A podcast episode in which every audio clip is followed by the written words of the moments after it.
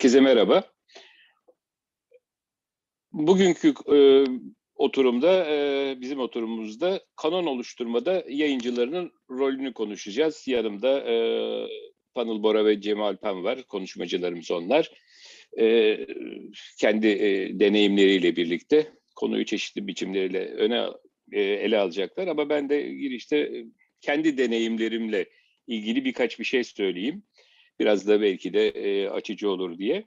E, şimdi kanonun e, tarifine girmeyeceğim. Tabii ki pek çok yönüyle e, ele, bugün sabahtan beri de ele alınıyor, yarın da ele alınacak.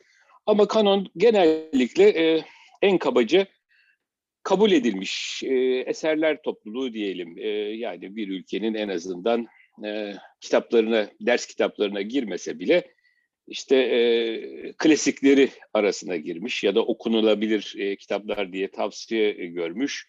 E, süzgeçten geçmiş e, kitaplar e, yığını olarak kanona e, kanon diyoruz. Fakat bir yandan da e, tabii alt kanonlar da var. Mesela işte Türk edebiyatının ilk milli dönemi Kemalist kanon diyorsak bir sonraki dönemde e, köy romanları kanonundan bahsedilebilir. Daha sonra gelindiğinde İslami romanlar kanonundan denilebilir. E, herkesin kendi meşrebine göre e, bir kanonu oluyor. Şimdi e, sonuçta e, kanon e, bir biçimde e, kitapların kanona girmesi nasıl oluyor? Kanon e, bu kitaplar nasıl seçiliyor? E, hangi süzgeçlerden geçerek e, bir bu listelere giriyorlar. Asıl mesele e, biz bu ve bunda da yayıncılarının rolünü konuşacağız.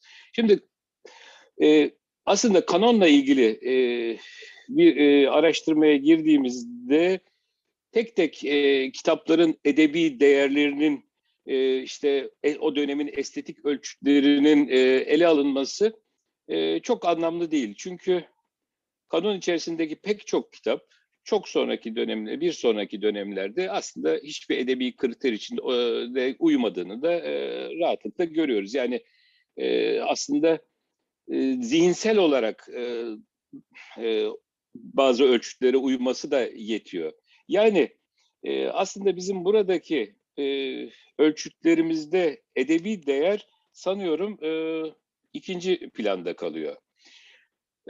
E, aslında kanon dediğimizde biz seçme ve ayıklama işleminden bahsediyoruz demektir. Peki bu seçme ve ayıklama işlemi nasıl oluyor? E, mesela Moretti, Edebi Teoriye Soyut Modeller, Grafikler, Haritalar, Ağaçlar adlı incelemesinde ki çok kıymetli bir araştırmadır. E, binlerce kitap in, incelenerek yapılmıştır, istatistikler verilmiştir. E, burada e, incelemesinde şeyden bahsediyor.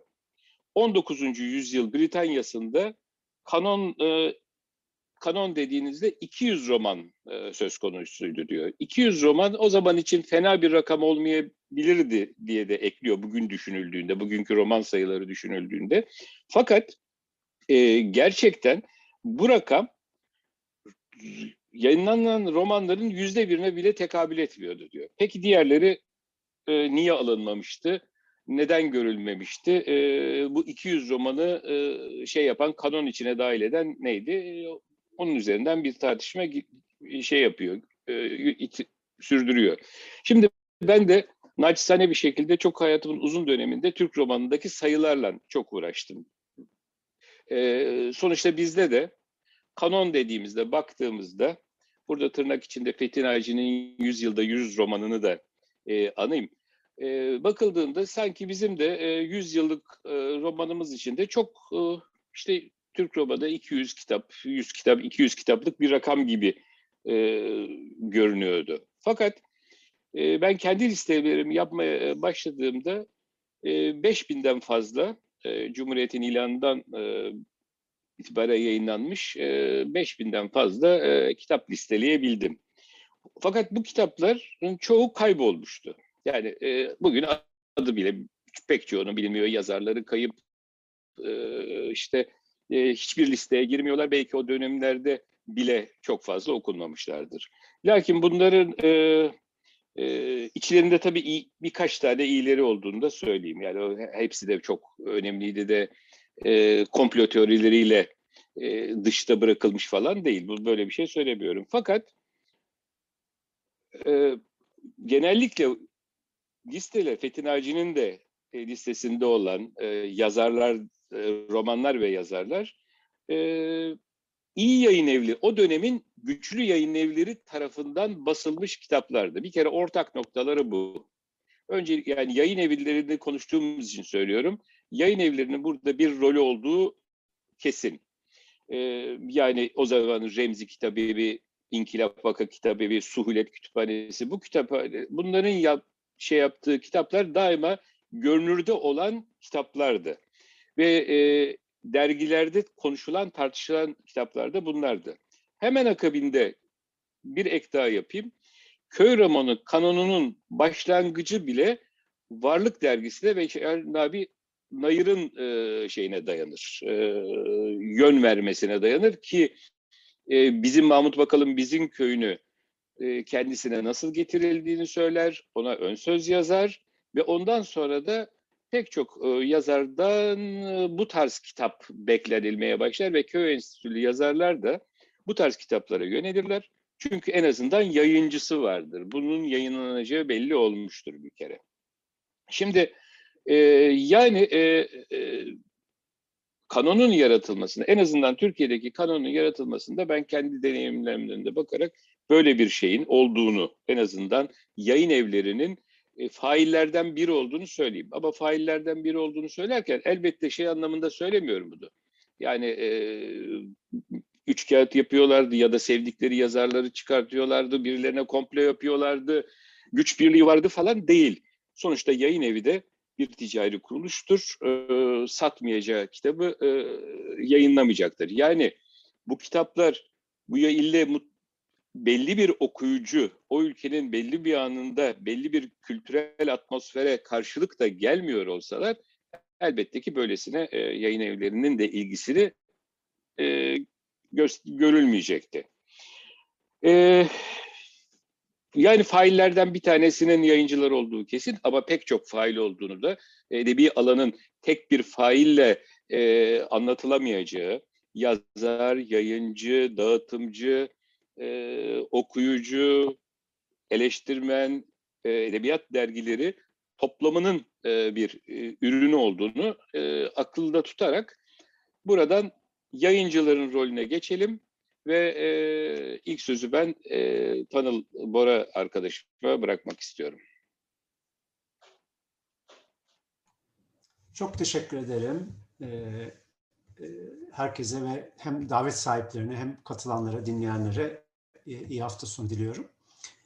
E, ben de biraz kanonun kendimce tarifini yapmayacağım da biraz ona benzer bir şekilde kendi ele alacağım konuyu kendi tutacağım yerinden kanon kavramıyla bağlamaya çalışacağım. Kendi tutacağım yerde okur kamusu ya da okur kamuoyu kavramı şunu anlatmaya çalışıyorum bununla. Yani kanon aslında çok kaba ifade edildiğinde okuma listesi diyebiliriz. Bir okuma listesi. E, bu o okuma listesini paylaşanlar, o listedeki kitapları illa tamamını değilse de onları onların birçoğunu okuyanlar ya da okuma tercihlerini belirlerken o okuma listesine müracaat edenler arasında bir bağ da oluşturur. E, onların e, birlikte sosyalleşmesini, illa birbirlerini tanımıyor olsalar da birlikte sosyalleşmesini, aynı imgelerle, aynı temalarla, aynı hayranlıklarla, e, aynı sevgilerle, zevklerle beslenerek bir ortak sosyalleşmelerini e, ne bir mecra açar o kanon. Hem yani Ömer'in bahsettiği büyük kanonda alt kanonların her biri içinde bu doğru yani bir, e, ve bunu hem sosyal hem de politik bir e, ortaklaştırma zemini sağlar. Yani yani ideolojik ve politik bir bakış açısında da e, çok bunu çok esnek ve gevşek tanımlayabiliriz. E, alt e, kanonlar söz konusu olduğu zaman daha spesifik, daha keskin, köşeli ideolojik politik şekillenmelerden de pekala söz edebiliriz. Ama yani illa öyle kastetmemiz gerekmez. Yani bir bir kanon velhasıl etrafında bir okur kamusu oluşturur. Okur kamuoyu oluşturur. Ee, yine Ömer'in bahsettiği, e, yani Türkiye'de kanon oluşumunda fail olan yayın evlerini düşünecek olursak, e, ilk büyük yayın evi herhalde Milli Eğitim Bakanlığı yayın, yayın eviydi. Yani bir yayın evi olarak devletin failliğinden, devletin yayıncılık failliğinden söz etmemiz gerekir. E, işte özellikle Hasan Ali Yücel dönemindeki büyük klasikler hamlesi e, herhalde Türkiye'de bir e, büyük evrensel edebi kanon oluşturmanın büyük hamlesiydi. Ve bugün işte sağdan sola gayet milliyetçi muhafazakar düşünce adamları, insanları dahil onların anılarına da baktığımızda ister istemez hepsinin Milli Eğitim Bakanlığı klasiklerini üçünü, beşini, onunu, yirmisini okuduğunu görüyoruz. O hakikaten kanon oluşturucu ve o anlamda bir e, bir büyük okur kamuoyu oluşturucu etkisi olmuş. Akabinde e, yine Ömer'in zikrettiği e, çok etkili olmuş, çok bereketli işler yapmış büyük yayın evleri var. İşte Suhulet Kitabevi gibi, Varlık gibi, İnkılap Aka gibi. Bunların da gerçekten epeyce kuşatıcı, yani siyasi ideolojik ayrımların epeyce berisinde bir okuma listesi sunduklarını ve bir geniş okur kamusunun oluşumuna katkıda bulunduklarını, bunun faili olduklarını rahatlıkla söyleyebiliriz. Şimdi bunu hatırlayanlar muhakkak olacaktır. En azından bu oturumdaki kadro bilecektir ama dinleyenler genç, daha genç olanlardan bilmeyenler olabilir. 1970'li yıllarda Yücel'in Milli Eğitim Bakanlığı klasiklerine alternatif gibi Tercüman Gazetesi bünyesinde bir binbir temel eser projesi geliştirilmişti. O da işte fazla batıcı, batı hayranı, kozmopolit, aşırı hümanist diyelim tırnak içinde bulunan eski o hani Kemalizmin Cumhuriyet'in erken döneminin klasikler kanonuna karşı bir alternatif yerli ve milli, milliyetçi muhafazakar, e, İslami, Türk bir kanon koyma iddiasındaydı. Galiba bin biri de bulamadılar. Yani o, e, o kadar o rakamda kitap çıkaramadılar ama 70'li yıllar boyunca bu üretim sürdü. Bir tür bir tür karşı kanon iddiasıydı bu. Ee, buradan şuna gelmek istiyorum. Demek ki e, artık okur kamularının ayrıştığı bir zamandaydık. 70'li yıllardan söz ettiğimiz zaman. Aslında daha eskiden beri sanırım 60'lardan e, itibaren e, Türkiye'nin toplumsal modernleşmesine, siyasal e, seferberliğin, katılımın artmasına, olumsuz anlamda kullanmıyorum, siyasi kutuplaşmanın derinleşmesine, ideolojik ayrışmanın derinleşmesine, toplumda siyasal ve toplumsal mücadelelerin e, normal kabul edilir bir şekilde e, coşmasına bağlı olarak özellikle 60-80 aralığında e, sanırım yani sanırım demeyeyim e, bence açıkça okur kamu oylarından artık söz etmek gerekir. Ya da, ya da okur bir okur kamusundan, bütünsel bir okur kamusundan, yekpare bir okur kamusundan değil, okur kamularından söz etmek gerekir. Öncesinde de bundan söz edebilirdik pekala. Ya farklı ilgilere, farklı meşreplere bağlı olarak, yine dünya görüşlerindeki farklılıklara bağlı olarak farklı kanon oluşumlarından ve yayın evleri etrafındaki öbeklenmelerden yine söz edebilirdik. Ama yani sanırım 60'larda bu artık hem belirgin hem de kitleseldir. Ee, burada artık şunu görebiliriz yani 60'lardan itibaren. Bugün ne kadar da hala bu yapının, bu örüntünün hüküm sürdüğünü söyleyebiliriz. Ee, yayın evleri etrafında öbeklenmiş e, büyük ölçüde e, siyasi, ideolojik ve onunla kısmen bağdaşan toplumsal, kültürel e, yapılanmalar ve bu temeldeki farklılaşmalarla açıklayabileceğimiz e, farklı okur kamu oyları var, farklı okur kamuları var ve farklı kanonlar var. E, bu e, burada da yayın evleri gerçekten failler, failler arasında rol oynuyorlar. her yayın evi ister istemez ticari veçeyi düşünmek zorunda. yani eğer çok arkasında çok büyük başka bir mali de banka yayın evlerinden söz ettiğimiz zaman bu farklılaşabilir. Ama kendi faaliyetiyle kendini yaşatan, e, kendi kaynaklarına e, güvenmek durumunda olan yayın evleri elbette ticari yanını da gözetmek zorundalar. Ama birçok yayın evi var ki e, kurucularının dünya görüşleri nedeniyle, siyasi, ideolojik müktesebatları, ilgileri nedeniyle geniş veya dar, daha somut veya soyut bir şekilde tanımlayabileceğimiz belirli e, siyasi ideolojik yönelimler çerçevesinde tercih yapıyorlar. Kitaplarını büyük ölçüde ona göre seçiyorlar. Yayın listelerinin tamamını değilse de e, hani amiral gemilerini, e, yani filonun büyük gemilerini ona göre yüzdürüyorlar. E, ve yayın evleri dünyanın her yerinde aynı zamanda eski tabirle mahfillerdir. Yani böyle çevreler, ortamlar. E, insanların hani gelip gittiği, fiziken değilse de alışveriş ve iletişim içinde olduğu, haberleştiği, e, hani bir sosyal, kültürel sosyalleşmesinin ve siyasi sosyalleşmesinin e, bir e, öznesini oluşturan, bir dinamiğini oluşturan e, çevrelerdir. E, dolayısıyla kendileri de okurdan ve sadece müşteri olmayan e, bir gözle baktıkları ve onlara da sadece müşteri olarak yaklaşmayan okurlardan etkilenirler. Bu tür siyasi ideolojik yönelimleri de olduğu e, ya da daha esnek bir tabirle belirli bir dünya görüşü etrafındaki bir şekillenmeleri e, olduğu müddetçe. E, burada bu kanon oluşumunda dolayısıyla bir etkileşimden de söz etmek gerekir. Ve şu soruyu sormak gerekir bence. Yayın evleri bu şekilde kanonla bir kanon oluşumuna katkıda bulunurken, kendi okuma, kendi yayın listelerini oluştururken hangi tercihlerle, hangi önceliklerle, hangi meraklarla e, neyi seçtiklerine baktığımız kadar tersinden sorarak neyi seçmediklerine de dikkat kesilebiliriz. O da bize bir şey söyler. Neyi yayınlamıyorlar? Yani neye, ne, neyi görmüyorlar? E, bilerek tercih etmemenin ötesinde neden haberler, nelerden haberleri olmuyor? E bunun da tabii yine e, Ömer'in zikrettiği gibi bir komplocu bir zihniyetle alakalı olması gerekmez.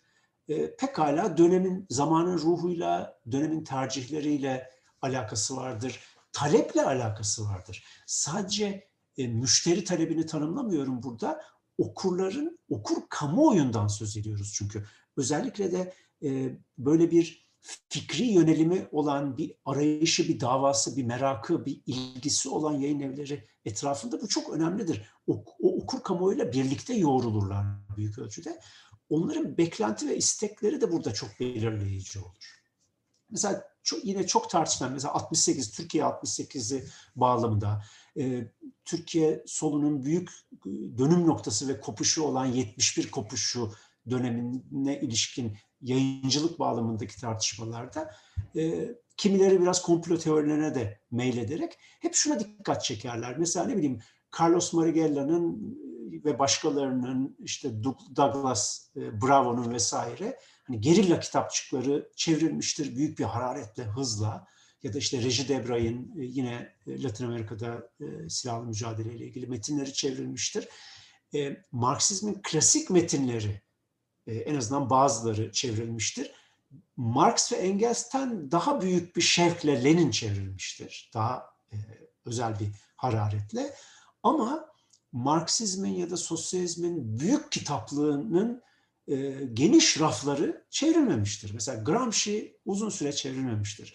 Eleştirel teori 68'in gözde düşünürü olması hasebiyle Marcuse hariç çok uzun yıllar boyunca çevrilmemiştir işte Fransa'da yapısalcı düşünceden etkilenen ya da başka kaynaklardan etkilenen işte Merleau-Ponty'ler, e, başka Fransız Marksistleri çok uzun süre e, çevrilmemiştir. Onların çevrilmesi için başka bir zaman gelmesi e, beklenecek. Neden? Çünkü o okur kamuoyu ki bu aynı zamanda bir siyasi kamuoyudur. O okur kamuoyuyla birlikte yoğrulan yayın evleri günün heyecanlarına e, stratejik ihtiyaç olarak e, görülene hitap edecek, onu besleyecek kaynaklara yönelirler. E, bu çok da şaşırılacak bir şey değil, olağan bir şey. E, ve kaynakların sınırlı olduğu, yani daha az sayıda yayının olduğu, az sayıda çevirmenin olduğu, e, kitap üretim kapasitesinin nispeten mahdut olduğu zamanlarda bu tercihlerin stratejik niteliği tabii ki daha e, belirgin hale, gelir. Bu e, geçen 10 yıllarda tabii ki değişti. Siyasi koşullara bağlı olarak değişti. Piyasanın, yayın piyasasının genişlemesine e, bağlı olarak gelişti ve farklılaştı. Fakat sanırım bizim elbette bir okur kamuoyundan da belirli bir çerçevede söz edebilecek olmamıza karşılık okur kamu oylarından ve dolayısıyla kanonlardan e, söz etmemiz gerektiği bence hala baki. Ve burada e, evet yayın evlerinin de önemli bir aktör olduğu, tek belirleyici kuşkusuz değil, baki ve ısrarla altını çiziyorum. Bence bir yayın evi için iyi olan zaten yani yayın evinin yayın evi olmasını, gerçekten yayın evi olmasını sağlayan önemli etkenlerden biri e, okur kamuoyuyla gerçekten bir kamuoyu etkileşimi içerisinde olmasıdır. Onunla birlikte kendisini bir hani okur yazar kamuoyu, bir e, bir bir kanonik kamuoyu e, ilişkisi içinde kurması ve anlamasıdır. Bu e, bir yayın evine bence can katan ve onu sahici kılan, güçlü kılan bir etmendir. Bunu burada bunu mutlaka bir etkileşim olarak düşünmek gerekir. Yani yayın evinin failliği de kendinden ibaret bir faillik değil. O etkileşim içinde olduğu o okur kamuoyuyla e, ilgili e, bir faillik. E, bunu söylemek istiyorum. Şimdi tabii bu okur kamuoyları ve dolayısıyla kanonlar geçirimsiz mi? Ben e, farkındayım biraz daha hani siyasi ideolojik e, nitelikli neşriyattan daha çok bahseder gibi konuştum. Ama sadece onu kastetmiyorum. Şimdi nitekim e, biraz daha doğrudan doğruya siyasi ideolojik e, kanonlar e, ya da öyle anlaşılabilecek çağrışımların biraz dışarısına da çıkacağım.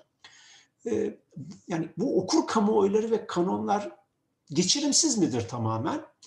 Tamamen geçirimsiz değildir ama köklü aralarında bayağı yüksek duvarlar e, olduğunu düşünüyorum. E, güçlü ön yargılar pekala vardır. Bu da çok anlaşılmaz değil. E, mesela ne bileyim aklıma şu anda gelen mesela Cengiz Aytmatov edebiyattan örnek vereyim. Cengiz Aytmatov dünyaca bilinen büyük bir yazar gerçekten. Hani büyük yazar ne demektir? E, hani çok yazmış, çok geniş, zengin bir üretimi olan, çok dile çevrilmiş, dünya yazarı niteliği taşıyan ve okuduğunuz zaman gerçekten kendini okutma becerisi, size dünyalar açma becerisi olan güçlü bir yazardır. Şimdi Cengiz Aytmatov'u Türkiye'de öteden beri e, sağda konumlanan yayın evleri e, çevirdi ve yayınladı. Sanırım çoğunlukla Ötüken çevirdi ve e, yayınladı. Bu da ister istemez mesela sol okur açısından iyi kötü yani az çok bir alerji, alerji yarattı. Şimdi yani bu e, e, hani Ötüken'in kitabı alınır mı gibi ya da bir milliyetçi e, okuma listesi içinde yer alan bir kitap şimdi okunur mu gibi. E, evet bu bir ön yargıdır. Anlaşılır da bir ön yargıdır. Ön yargıların anlaşılır sebepleri vardır. Güçleri biraz da buradan kaynaklanır. E, ama işte bir, eğer bilirsek ki ya Aytmatov e, hani e, sizin siyasi ideolojik e, yaklaşımını, düşünce dünyasını paylaşacağınız bir yayın evi tarafından yayınlanmamış olabilir. E, ama gerçekten size bir şey kazandıracak bir yazardır. O, onu okuyarak e, açılacağınız ufuklar vardır. Yani iyidir. E, re açık olabilmek lazım diye düşünüyorum bir temenni olarak. Bu bakımdan da e, şunun faydasını düşünüyorum, görüyorum. E, yani yani çalışanı olduğum e, kuruluşundan beri çalıştığım e, iletişim yayınlarından örnek vereceğim. Mesela iletişim Tarık Buğra'nın eserlerini yayınlıyor. E, Tarık Buğra da e, Türkiye'de muhafazakar e, düşünüşün e, sadece edebi eserleriyle değil, düz yazılarıyla, nesriyle de e, saygı gören, e, yani onun kanonik figürlerinden birisi. E, Tarık burada çok güçlü bir yazardır. Gerçekten hani gerek e, Cumhuriyet döneminin toplumsal değişimini, özellikle onun taşradaki seyrini izlemek bakımından hakikaten işte Reşat Nuri ile birlikte aklıma ilk ge- gelen ilk iki yazardan biridir. E, hani Kemal Tahir'in bazı eserleriyle birlikte. Düşünürsek başka da çıkabilir ama ilk akla gelenlerden biri olduğu kesin. Çok güçlü bir yazardır.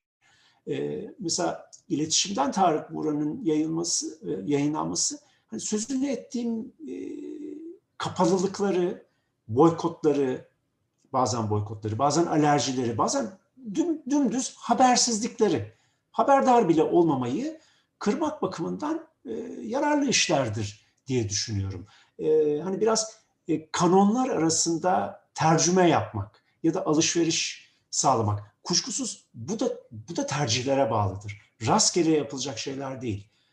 Bir anlam atfettiğiniz, bir değer, bir kalite, bir güç atfettiğiniz eserlerle ilgili, kaynaklarla ilgili bunu yaparsınız. Ve yapmak gerekir e, diye düşünüyorum. E, kaste, buradaki tabii hedef ya da ideal bu e, farklı kanonların e, oluşmasına dayanak oluşturan e, toplumsal, kültürel ve siyasi ideolojik ayrışmalar bakidir e, pekala. Ya bunların bunları geçersizleştirmek ve yok saymak ya da ortadan kaldırmak gerçekçi de değil, lüzumlu da değil. Bunlar bunlar gerçek şeyler çünkü. E, fakat okumaktan söz ediyorsak, entelektüel faaliyetten söz ediyorsak, edebi zevkten bahsediyorsak, e, bunun ufkunu genişletmek, e, buradaki etkileşim imkanlarını güçlendirmek bakımından e, bu kapıları bazen aralamak iyidir. Bunu anlatmaya çalışıyorum. Yani bu e, kanonların e, içe kapalılığını, e, geçirimsizliğini zorlamak e, bazen e, iyi olur diye düşünüyorum. Tabii şunu da eklemek gerekir. E, bu kanonlar arasındaki ve okur kamuoyları arasındaki ayrışma e, toplumsal bir e, etkileşimsizliğe, birbirini bilmezliğe ve duymazlığa da katkıda bulunan e, bir vaka hiç şüphesiz. Bunun da sadece kitaplardan, sadece kanondan ve yayın evlerinin faaliyetinden kaynaklanmayan nedenleri var. E, ve yapısal nedenleri de var. E, fakat hani bilmek istiyorsanız, hani memleketi bilmek, memleketin düşünce ortamını, kültür ortamını bilmek, ona müdahale etmek, e, yabancı kanonları da diyeyim. E, ya da e, sizin şekillenmenize katkıda bulunmuş ve sizin içinde sosyalleştiğiniz kanonlar dışındaki kanonlara dair de bilginiz olması gerekir. E, bunu da unutmamak lazım. E, ve hem yayıncılık ortamının hem e, siyasi entelektüel e, faaliyetin e, bunu gözetmesi lazım diye düşünüyorum. Ben söyleyeceklerim esas itibariyle bu çerçevede e, teşekkür ederim. Sonra soru cevap faslında devam ederiz. Sağ olun. Tanıl arkadaşımıza çok teşekkür ediyoruz. E, bu arada e, bir e, ek olarak, e, katkı olarak sanıyorum mesajı Dinçer Atay'dan geldi. Cengiz Aytmatov'un, ben de e, notumu tam o sırada almıştım. Ben gençliğimde Dinçer şeyi Cengiz Aytmatov'u Cem Kitabevi'nden okudum. Solcu da bir gençlik. E, hatta yani militan düzeyindeyken Cengiz Aytmatov'u e, severek işte e, sosyalist edebiyatın bir parçası olarak alıyorduk. Çünkü o sırada Cengiz Aytmatov e, Sovyet bir yazar olarak e, Türkiye'de de karşılık buluyordu. Hatta sanıyorum bir yazarlar sendikasının davetlisi olarak da Türkiye'ye gelmişti. Aziz Nesinler'le falan da görüşmeleri olmuştu. Ee, bağlamı başkaydı. Fakat e, 80'lerden sonra duvarda yıkılıp işte e, siyaset, tarih vesaire her şey alt üst olduktan sonra şeyin dediği gibi, Tanıl'ın dediği gibi ötüken aldı Cengiz Aytmatov'u. Sanıyorum biraz Türkiye Cumhuriyetlere len başka bir e, kültürel bağ da kurma e, ihtiyacı vardı e, bunun içerisinde. E, ve bu süreç içerisinde tam da Tanal'ın dediği gibi bu sefer yeni dönemin e, solcu insanları için Ötüken yayınlarından çıkan bir Cengiz Aytmatov, bir dönemin toplumcu gerçekçisi e, Cengiz Aytmatov'dan tümüyle ayrılmış oldu. E, eserler aynıydı, şahıs aynıydı. Fakat alımlanma biçimi başkaydı. Yani başka bir kanona girmişti e, artık Cengiz Aytmatov. Bu arada tam da e, dediği gibi yayıncıyla okurun birlikte oluşturduğu e, kamu kendi kanonunu işte böyle yaratıyor. Bir başka örneği yine e, tanrıların yayın evinde ilgilendiren bir e, örnekten vereyim. Milan Kundera. Milan Kundera'nın ilk baskısı yapıldığında hmm, sanıyorum 80 öncesi 78 ya da 79 e, Hür yayınlarından çıkmıştı. O dönemin hani neredeyse e, en sonunda kitaplarını gazetenin yanında e, verdiği bir dönem. Çünkü çok zayıf bir yayıncılık e, yapmıştı. Hürriyet yayınlarının yayın, yayın evinden çıkmıştı. Kamusu yoktu, edebi kamusu hiç yoktu. Bu anlamda okurcu nezdinde de okur nezdinde de pek yani saygınlık demeyeyim ama talep görmeyen bir yayın eviydi. Ve Milan Kundera'nın 78'de kimse adını bile anmadı. Yani e, ben de 80'lerden sonra eski kitapçıda bulmuştum ki daha sonra ama Milan Kundera 80'lerden sonra yayınlandığında Türkiye'de de çok büyük okuyucu kesimlerine ulaştı. Filmin de etkisi olabilir, şunun bunun. Ama bir anda her şey değişiveriyor. Yani kanonun hiç kenarından geçmeyen, okuyucunun listelerine hiçbir okuma listesine girmeyen bir yazar bir anda Türkiye'deki e, işte e, en sevilen yazarlardan birisi haline geliyor. Bunun benzer bir örneğini yerli yazarlardan Oğuz Atay üzerinden verelim. Oğuz Atay kendi kitabını zar zor işte bir yayın evinden bastırdığında e, açıkçası e, hani ne bileni vardı ne e, duyanı vardı ama sonra yeniden ele alınıp 80'lerden sonra bir kez daha e, şey yapıldığında hakkı olan tabii ki hakkı olduğunu e, özellikle vurgulayalım. E, yeniden görülüverdi. İşte burada mesela orada ilet, iletişim yayın evinin okuyucusuyla kurduğu o yarattığı kamunun e, bir kanon e, içine dahil edecek kitapları nasıl belirlediğini e, görebiliriz. Bir örnek daha, daha da belki şey bir örnek vereceğim. E, çarpıcı örnek Orhan Pamuk'tur. Orhan Pamuk'un e, ödül kazandığında Karacan yayınlarından basılan e, Cevdet Bey ve oğulları kitabı Yeni Karamürsel mağazalarında yüzde elli indirimli olarak hani böyle e, şey boyunda satılıyordu. Hiç tutmadı. Neden olduğunu bilemeyeceğim şekilde e, ilk baskısı şeydir işte e, ödül kazanmıştı ve şeyde basıldı. E, Karaca, ya Karacan ya Milliyet yayınlar ama Karacan diye biliyorum. Aynı şeyi o da geçirdi. Daha sonra yayın hangi yayın evine gittiğini tam bir e, şey yapmıyorum ama yeni bir ele alış biçimiyle yeniden sunulduğunda işte o zaman aslında Orhan Pamuk'la e, Türkiye e, okuyucusu karşılaşmış oldu. E, yani e, yayın evi e, bir şekilde okuyucusuna, kendi okuyucusuna, kamusunu e, e, şey yaparken, güven verirken yani bu oyunların e, seçtiği kitaplar benim seçtiğim kitaplardır güvenini verirken şimdilerde biraz daha e, fazla okuyucunun neyi seçeceği e, meselesi yayın evlerinin da yani bütün yayın evleri demiyorum ama yani e, ana akım üzerinden e, şey yapan çok satarlık amaçlayan pek çok yayın evi okuyucusunun da yönlendirmesiyle e, seçmeye, e, kitap belirlemeye daha fazla başladı diye kısa bir şey yapayım. Ki bu da e, zaten e, artık e, yazarların eskisi gibi okuyucusu olmaktan ziyade yazarlarının hayranı olan bir e, şey, e, okuyucu grubunun oluşmaya başlamasıyla ve sosyal medyayla birebir ilişkilidir diyorum. Yani sosyal medya da çok e, belirleyici hale gelmeye başladı e, kanon oluşumunda diyeyim özellikle bugünkü ana akımı çok etkiliyor diyeyim ve sözü e, kaç dakikadır e, bir saattir e, bizi bekliyor yarım saattir e, şeye bırakayım Cemal Pan'a bırakıyorum.